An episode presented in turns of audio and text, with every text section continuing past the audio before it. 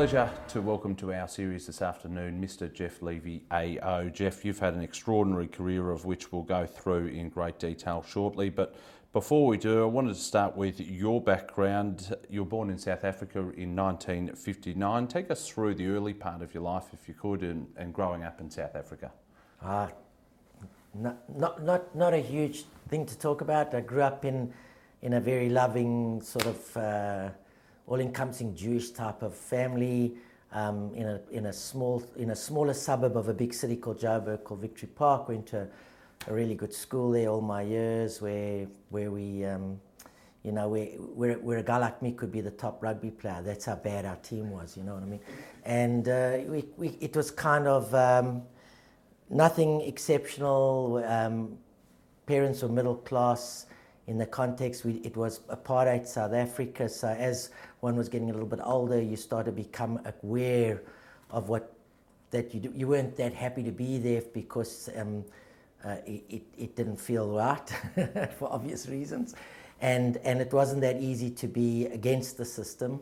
As and I was I, I finished school in 1976, so coming into the late 70s, coming to university, it was at a time where it was very hard to want to be there um, within the system, and friends of mine were getting arrested, and we would always be on protests at the university, and it was uh, it was one of those sort of tumultuous times when things were starting to turn a little bit. It was a long time till '92, but I left there. I met a girl actually whose family immigrated out of South Africa.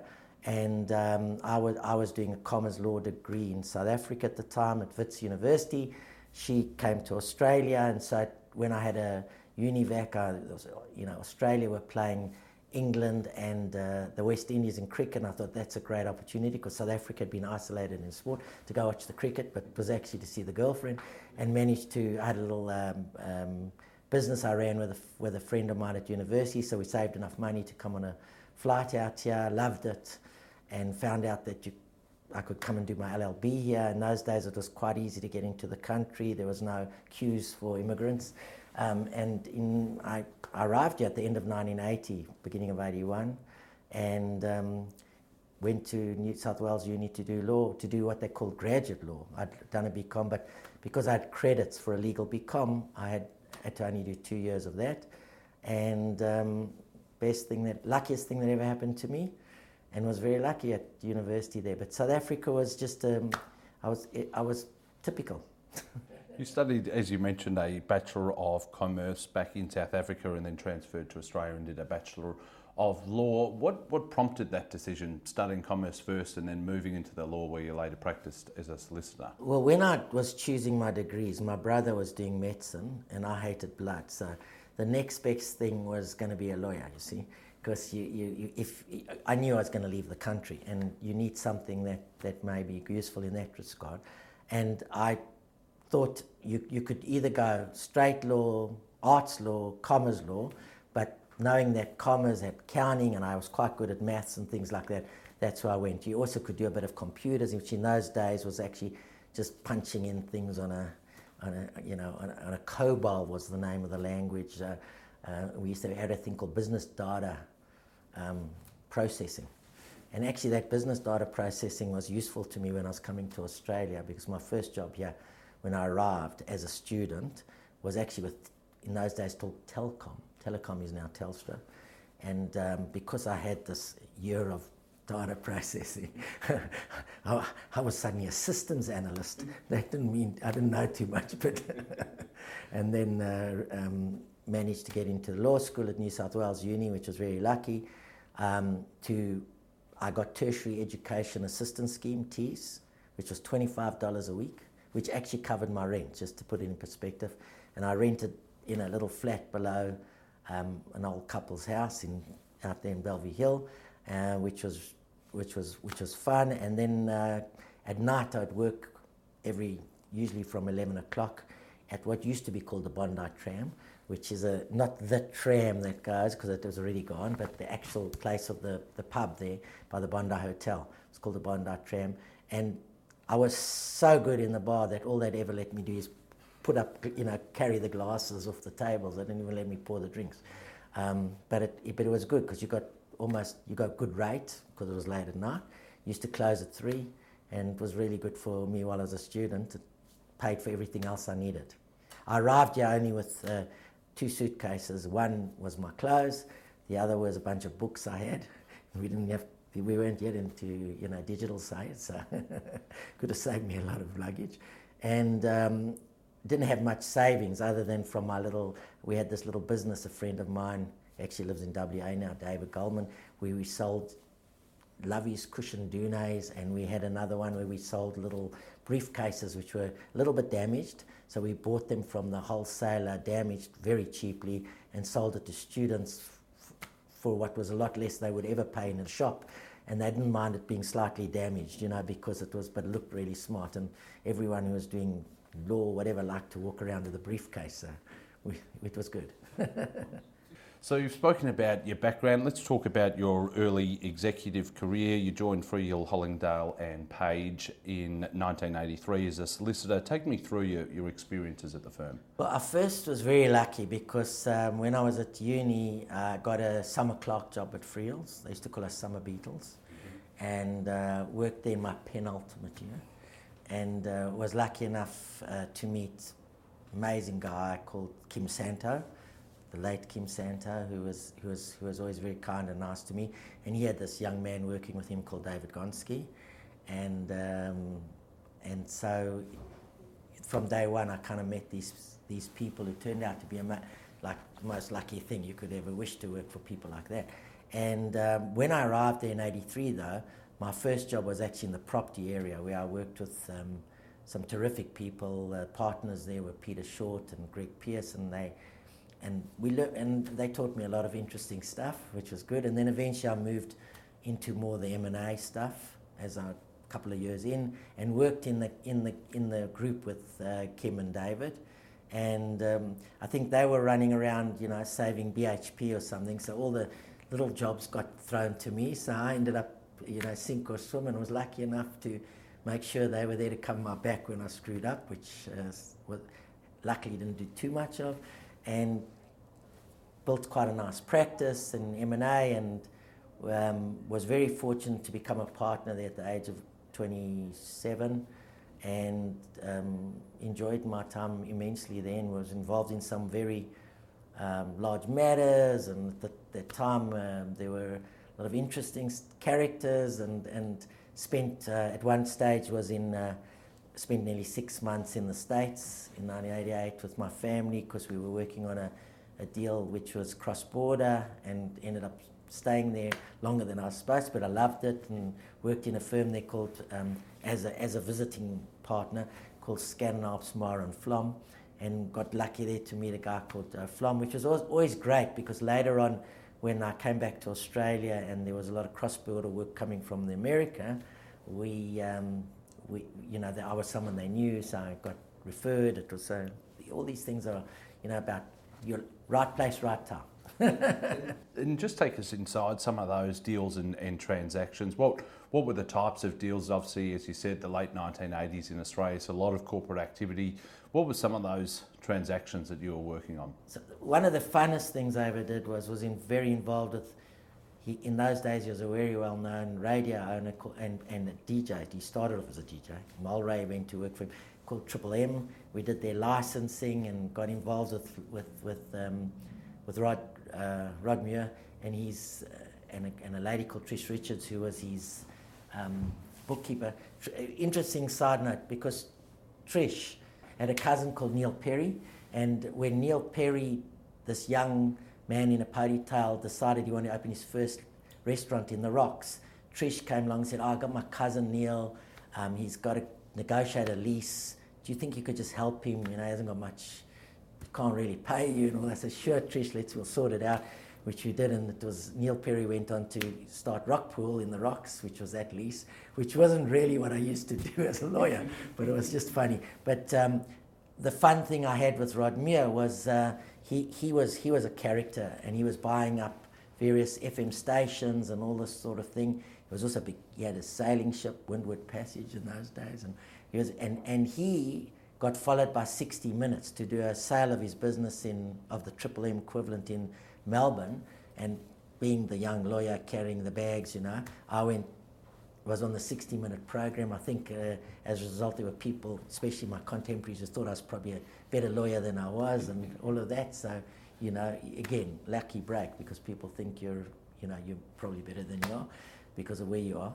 And uh, it, that was a real opportunity for me. Also, as a young lawyer, I got involved in some really um, great, famous takeovers, things like when, um, in fact, Glenn Burge at the the, at Fairfax Radio wrote a book about it, about the taking the takeover of Fairfax, and there was a little company called Tourang, which was which became Fairfax Holdings eventually, which started off as a shelf company in our office, and uh, you know very involved in all of that, and through through that whole saga, uh, which was amazing opportunity for a, for a young partner there, and and and we saw everything and did everything with all the players in town in those days. So those were good things. I mean, I was very lucky also at the time, um, in about 1986 or so, uh, the Freehills happened to be the honorary lawyers to the Australian Rugby Union. The Australian Rugby Union in those days was amateur, etc. And um, so let's find the cheapest solicitor who we can use to give them, you know, do the work. So who, who might know something about rugby, and I, I think they knew I knew something about rugby because I still turn up to work with a bit of a nose and a black eye and all that because I was playing in sub districts. I wasn't no great player, I was playing sub districts. And um, so uh, I got to know the guys, a guy called Ross Turnbull used to run the Australian Rugby Union, got very friendly with him. And we, it was just at the time where they were thinking about doing the World Rugby Corporation and having the Rugby World Cup. So the Rugby World Cup started at that point, and um, I happened to be the lawyer. So I did most the documentation for it, the actual setting up of the companies, and we had, um, you know, all the there were sponsorships and things and all that jazz, and uh, eventually um, got to know a lot of the rugby establishment. This was way before it went professional, and uh, went the first time ever I went in a in a in a in a first class in an aeroplane with my wife when we were in our twenties was to go to Auckland for the Rugby World Cup final. Uh, or actually went for the semis. Australia got knocked out. They and I noticed the players were at the back and of the bus, you know, and we were in the front, and they ended up staying in Rotorua in a motel, and we were staying in some fancy hotel in Auckland. I thought, this isn't right, this doesn't feel good. And it kind of quenched my thirst for trying to s- actually make sure that rugby became professional.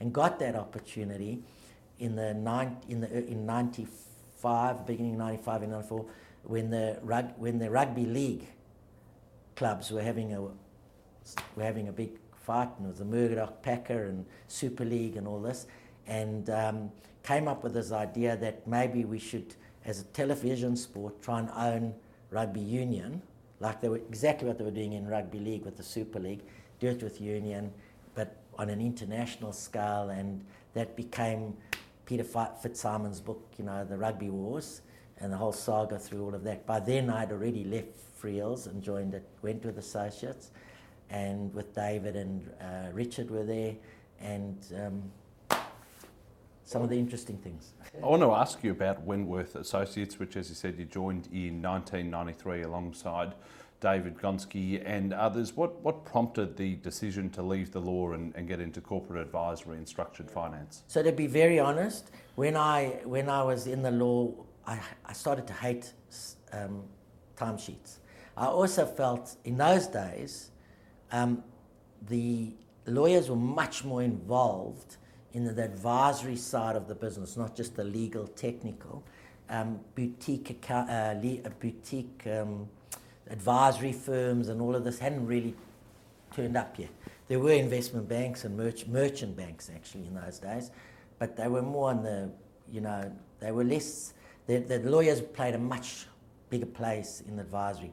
And, and it used to always, I always used to think about I'm selling time, but I've actually gave this guy an idea that was probably worth more. If I, and, and, and also the time she's became a bane in my life. I, I In the meantime, David Gonski had left and started, he worked somewhere else first, and he got in, started this Wentworth Associates with Richard Longes, who had also been a partner at Freehills, had left. And um, I think Richard at the time got seconded to Lend Lease to work there um, because they were one of his big clients. and David, and I bumped David and I said, look, I'm thinking of leaving the law. I'm sort of at a point where I can afford to pay off my mortgage, so that's why I'm, I'm not too nervous about it. My wife thought it was a bad idea, but I thought uh, worst can worst can happen is if I'm not good at whatever I'm going to do, I'll go back to the law. Um, I remember being uh, speaking to Macquarie Bank at the time about who had who earlier in the piece many years ago had been a client of David and and, and Kim's when I was working there worked on, on, on quite a lot of their deals and things and I had good friends there, a guy called Anthony Khan and others. And um, so I was saying to Dave, I'm not sure what I'm going to do. Maybe I'm going to invest, maybe, maybe I'll go to one of the broker.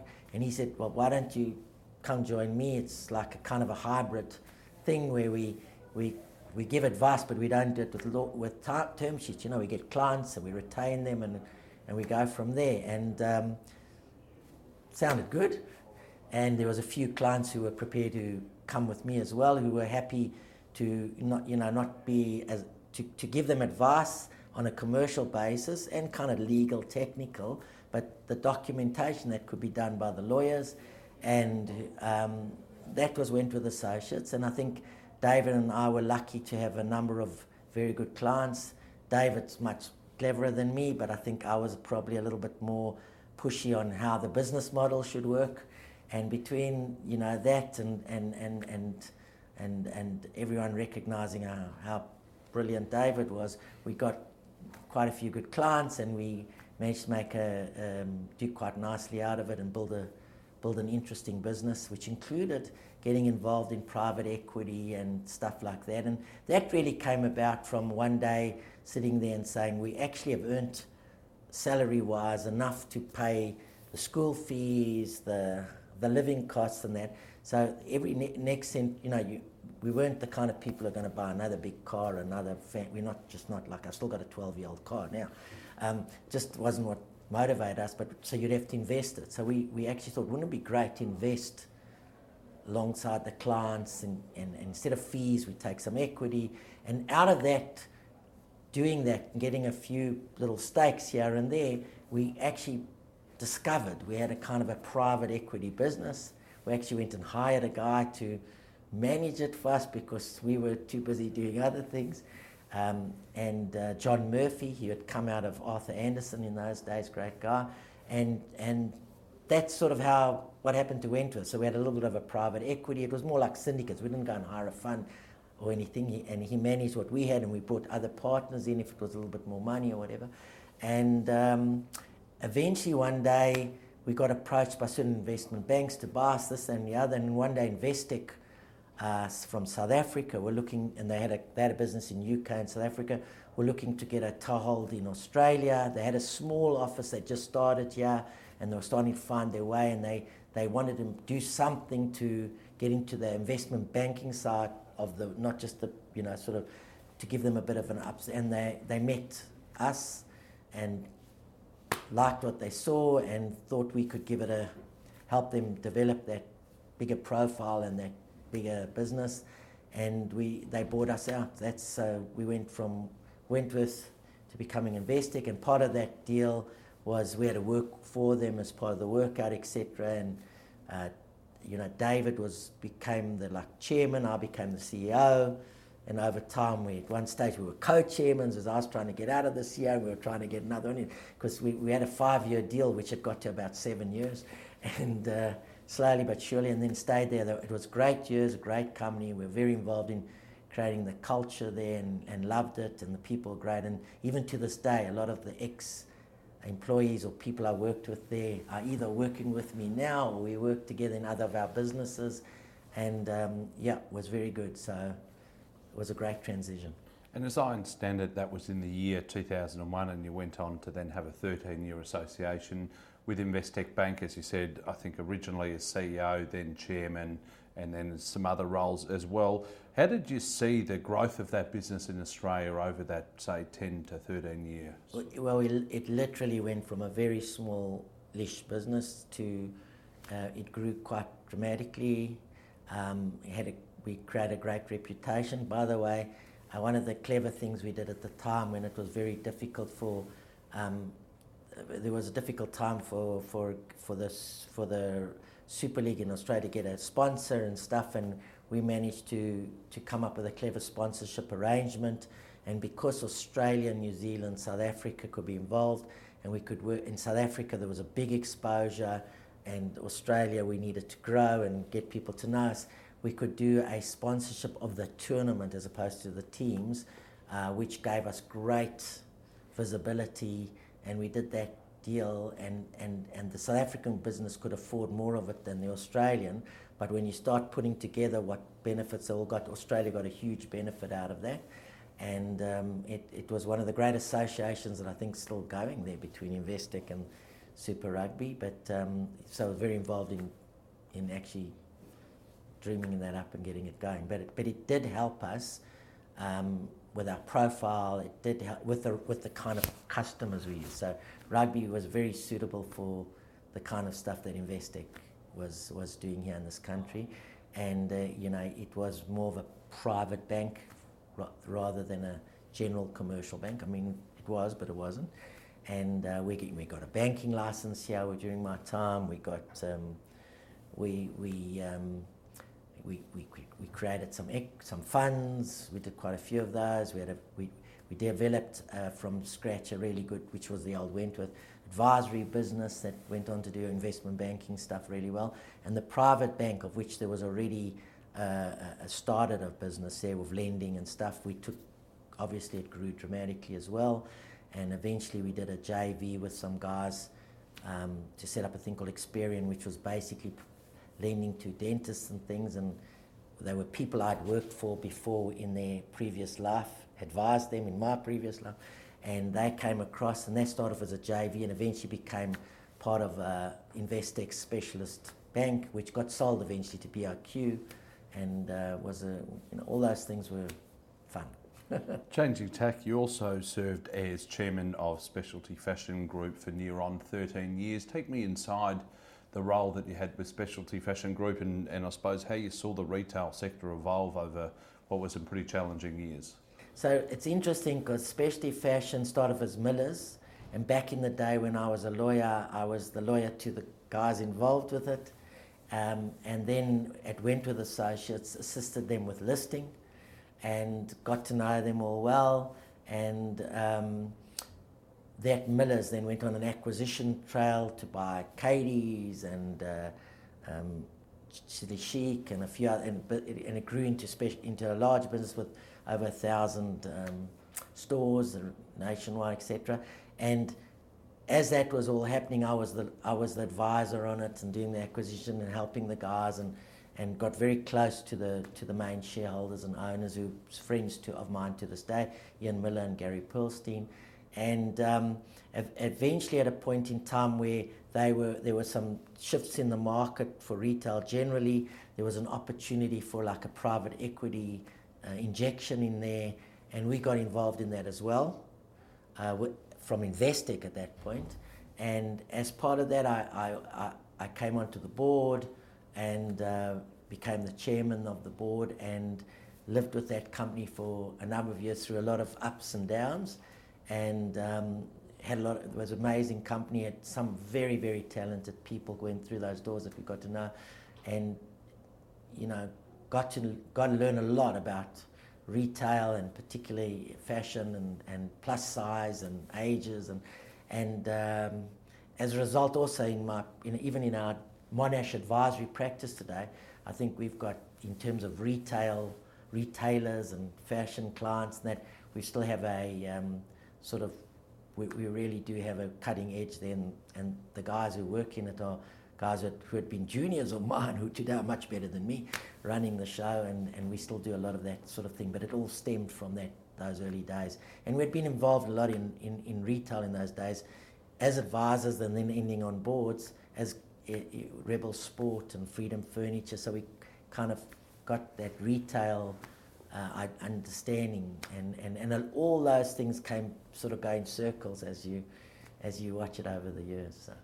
One more before we move on. You also served as chairman of Cromwell Property Group during the period 2008 up until two years ago in 2020.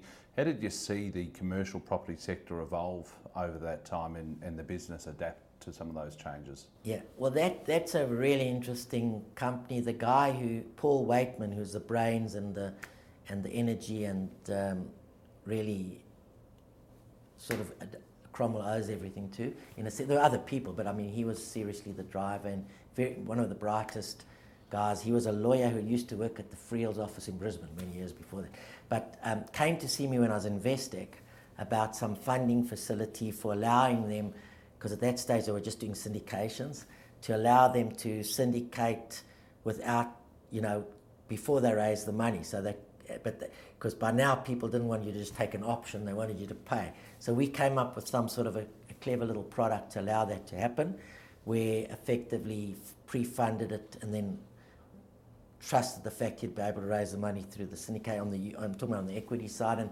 and, and got to be close to him through that, helped them through that. They merged all their um, different syndicates at one stage to become Cromwell. There was about 12 of them and, and, and stapled them together. I had a lot of experience with stapling because I think the, uh, back in the day with, you know, I still at Wentworth, we were Dave and I at Wentworth, acted for Mirvac and came up with helped with this technology of what became a staple security.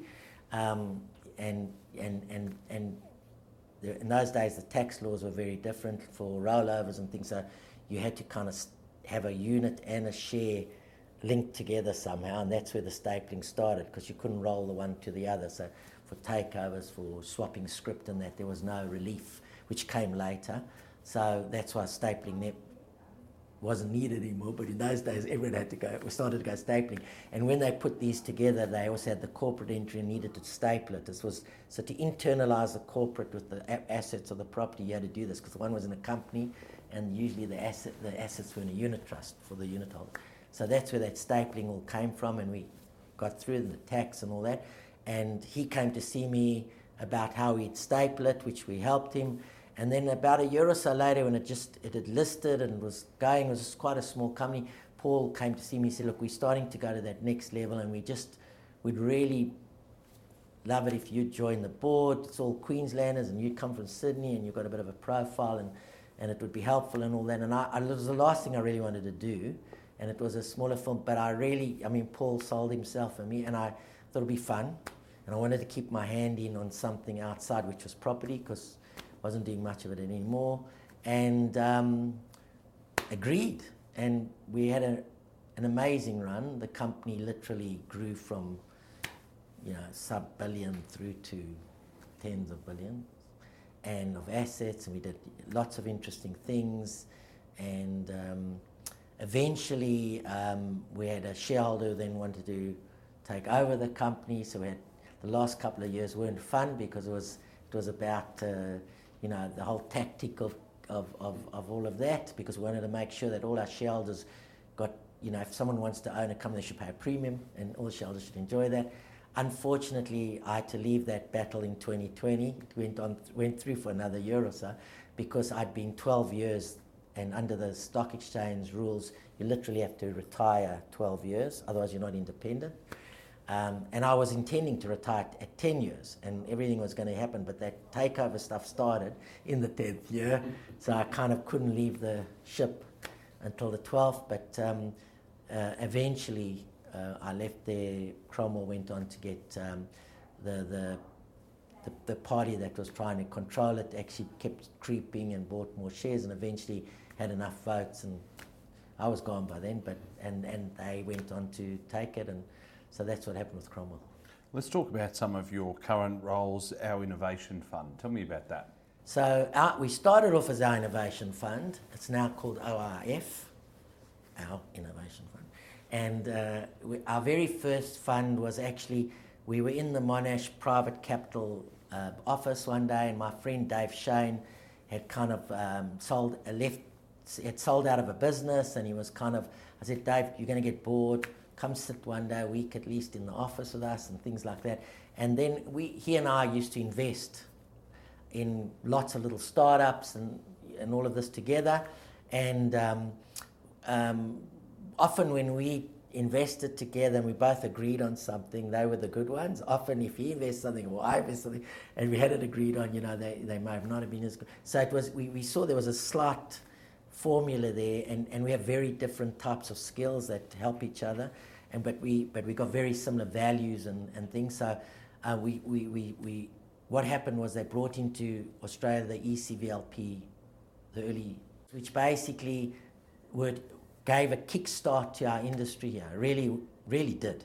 Back in about 2005, 15, 16.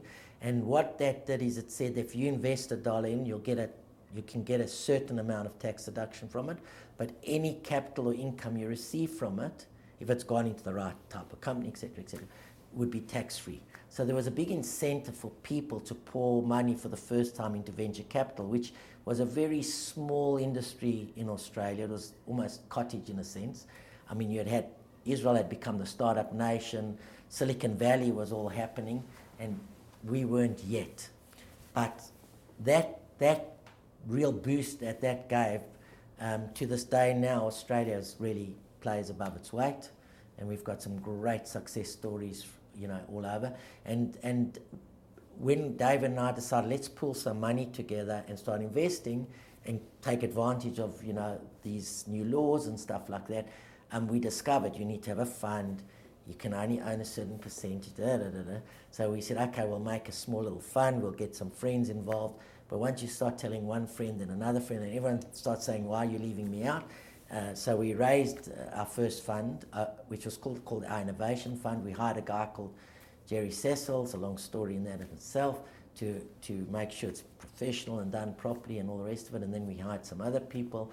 And um, that fund was a $50 million fund. It did, today, as we sit here, it's given back at all its investors three times their money. And, it's, and we've still got eight out of the 12 investments in play, which on paper, and I say on paper because in this game, until you exit, you know, it looks like it could be, you know, five or eight times uh, their money. But we, are very proud of the fact we've given every back, everyone back three times their money, which is probably not, I don't think there's many have done it, um, literally in cash, you know, given it back. And uh, then we, when that fund was fully invested, we raised another one. By then we hired a few more people. And so OIF now has got it, just launched, had recently launched a third fund. And we've, we've stuck to our knitting. We've never raised We've always been oversubscribed, but always kept ourselves to an amount. So we went from 50 to 100 and just on 100. And the last one, which was meant to close at 100, literally happened so quickly. We closed it, but it was already at 140. Um, but we said it's too much money because in this venture capital space, if you stick to sort of the seed Series A and you're very focused and you make sure you you you invest in the way we do, you can't actually the weight of money is not good for you because you'll be you'll have to invest later stage. You'll get FOMO. You'll have to put money where you shouldn't put money, and you might chase valuations that you believe, but you don't really believe. So you don't go there. and we were big investors. We, we, we investors in the fund as well as managers. So, you know, we, we, we're managing our own capital with a lot of friends as capital. We've got no institutions there. It's all you know, friends and family offices and those sort of people in that who invest with us in that business. And so it's, it's, it's been terrific. And just to give you an example of how hard it is to invest well in the VC world, if you do it properly, uh, our first fund um, took about three years to deploy about $35 million. We don't deploy the full 50 because you keep some in case you have to defend or follow on, which you do. Um, and um, that took us nearly three years to deploy. Now, just so you understand, it wasn't because we didn't see enough deals. We see the, the guys in the, in the business recently did um, some statistics. We see almost 20 deals a week.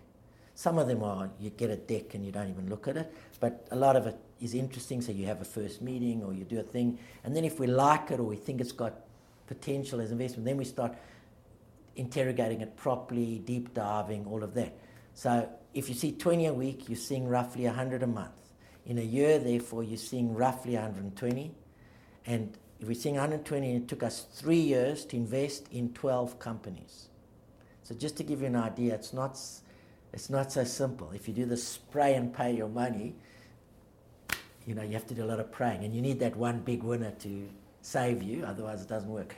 So a different m- mindset, and we come from an old school sort of private equity mentality, and kind of um, sort of slight, you know, in the early days. I think now that people, we've had a little bit of a difficult time in the market for tech stocks, and there's been a bit of a re-valuation readjustment. I think most people are are going back to what to the realistic way of investing. So, you know, I'm sure everyone will do well. But the industry as a whole has done brilliantly. The funds here have done brilliantly. The, the, the kick on effect in, in all senses of the word for Australia has been amazing. You're also the chairman and founder of Wentworth Williamson Management. Take us through that business and what its mandate for investment is. So, Wentworth Williamson's an interesting story. There's a guy called James Williamson, Jimmy, who was work, came to work for me at Investec. And when he was working at Investec, we had a sort of, we didn't have a fund yet, we had a, but we did have a, what we call direct investments from the balance sheet. We actually did very nicely with him, and I hired him to manage that business, and I worked closely with him in it. And I think he only had one other employee at one stage. And eventually that became sort of, a, we created an opportunity fund. But because he had never been a fund manager, I think David, myself, and a few people put a bit of money in it. We didn't really launch it properly in the sense of letting the the, the client base yet come in because we needed to road test it for a year at least and make sure that uh, we had all the right protocols. That happened in about 2007, and then we had the famous crash. So thank God we didn't have lots of people there. But the lucky thing about it was we had just started. So we had a moment in time where whatever you bought was very cheap, if you know what I mean. Although had, our heart had stopped for a moment when we, it, it was a lucky break in a sense, and James did quite well. And that then went on to become the Investec Opportunity Fund, which was an equi- equity opportunity fund. And that eventually got sold out of Investec when we left and all of this to Allan Gray. And James went to work there and that. And then by then I'd really left, started Monash Private Capital with Joey Friedman and uh, at that stage, uh, James one day came to me and said, Look, he just wants a small cap type fund again where he can look at anything he likes. Because at Allan Gray, they, they're such a brilliant company, they do, but they've got such a weight of money. They're, they, they're excellent, they're doing amazing things. I love it. But I'm only looking at things where it's hard to have different intelligence to other people. Yes, I can take a different view and be contrarian, but I can't. Like, there's these little diamonds that I'd love to buy, but it's of no use spending five million dollar investment in a billion dollar fund, you know. So, so he, with the blessing in those days of uh, Simon Marais, who was in those days the, the late Simon Marais, who was an extraordinary uh, investor who was running Allan Gray, he let James come to work with me and we started a small fund. That fund became Wentworth Williamson. We kept the Wentworth just because we, now, we no longer had Wentworth Associates anymore. Investec didn't it was never used again, and I just felt it was a nice name. And Williamson because it's James. So I, I thought Levy doesn't sound great, but Wentworth sounded great. So um, that's how it started. James then, with very small fund, grew it a little bit, and when it had a bit of a track record, we brought some investors in, and it's very much um, uh, old-fashioned, long-only, lot deep value type fund. So it did really well at one stage, and then during the time when the tech stocks were going through the roof, it looked, it, you know, very very flat, and everyone was going up 30% per annum, and we weren't. But it's because we were we stuck to our knitting, and to his credit, James stuck to his knitting, and as a result, as things have turned, uh, he has some great companies there that, and his results are now starting to look nicer than others because the the, wor- the worm turns, and um, but he stuck to his knitting. Very brave, because you know when you you sing, you know Afterpay and Zip and all that. And by the way, in my other with my other hat on, when I, in the venture space, but pre uh, our OIF fund, we were, for example, Dave and I, the seed money, the you know, to Larry Diamond in Zip off a, off, off a, because his dad's a friend of mine, and I saw him grow up. You know, things like we had a few of those, but that was even so. We'd still we'd invest that, but it wasn't a Wentworth type investment.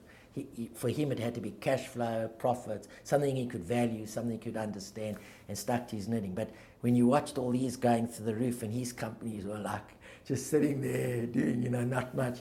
um, it was quite disheartening, but he stuck through it. And, and, and fortunately, had a lot of very faithful investors who are very happy to sit there as part of their portfolio of investments. And now, now he's having a good time. But that's what went, Wentworth Williamson's all about.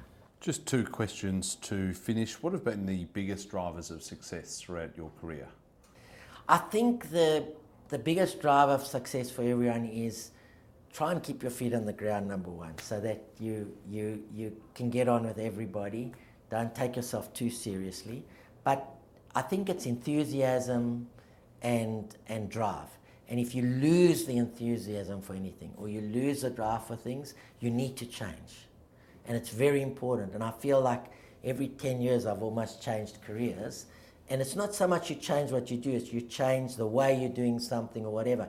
And I think it's, I think what my little mental um, sort of itch is that when I get into a comfort zone where things are really going well, when my wife tells me, let's take it easy, that's kind of my usually my itch. And it's, it's happened at different times, and I've and often even in certain roles, I've, I've got I've, I've taken little side ventures, whether it's in the movies, whether it's been in sport, um, just because I find I need that that something that makes me really get excited. And I think when you get, find something you get excited, you will excel. But, uh, it's just the way it is. Final question What are the future growth industries for Australia and how are you positioning the different businesses of which you're involved in to capitalise on those opportunities? Well, I think technology in its different forms, and there's, you know, deep tech, there's, uh, all, is very important.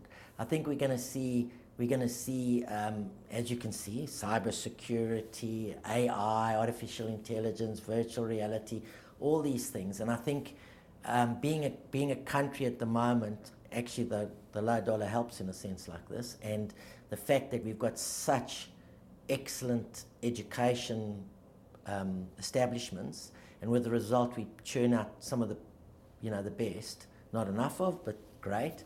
Um, uh, you find that we've got technically, we're, we're really good here. And I think Australia itself is a very good, it's a small pool of 20 million people, but it definitely plays way above its. Uh, so when it should represent, I don't know, a minuscule percentage of the market, it's usually two to, it actually represents usually two to five percent, funny enough, whether it's Apple sales or Cisco or whatever. And, and so it's a great place for new disruptive technology to test itself, to, to make sure how it's going, and then to in, that builds jobs, that brings foreign dollars into the company, etc. I mean, we have example in our first fund. I think it's eight out of about twelve companies are basically most their, most of what they do now is in the states, but the R and D teams, the key guys are, are still here. The the foreign capital's coming back to the you know to the system the investors who have made the most, the earlier investors in Australia. So all these things, it just it's like a you know it's like the the wind the wheel. It, it allows it allows it to grow that way. So I think it's a very important uh, aspect to Australia. I think Australia really has an opportunity to be a clever country, a country that's uh, can can take on the world at anything basically. Fantastic note to finish on. Geoff Levy, AO, pleasure speaking with you. Thanks again for your time. Cheers.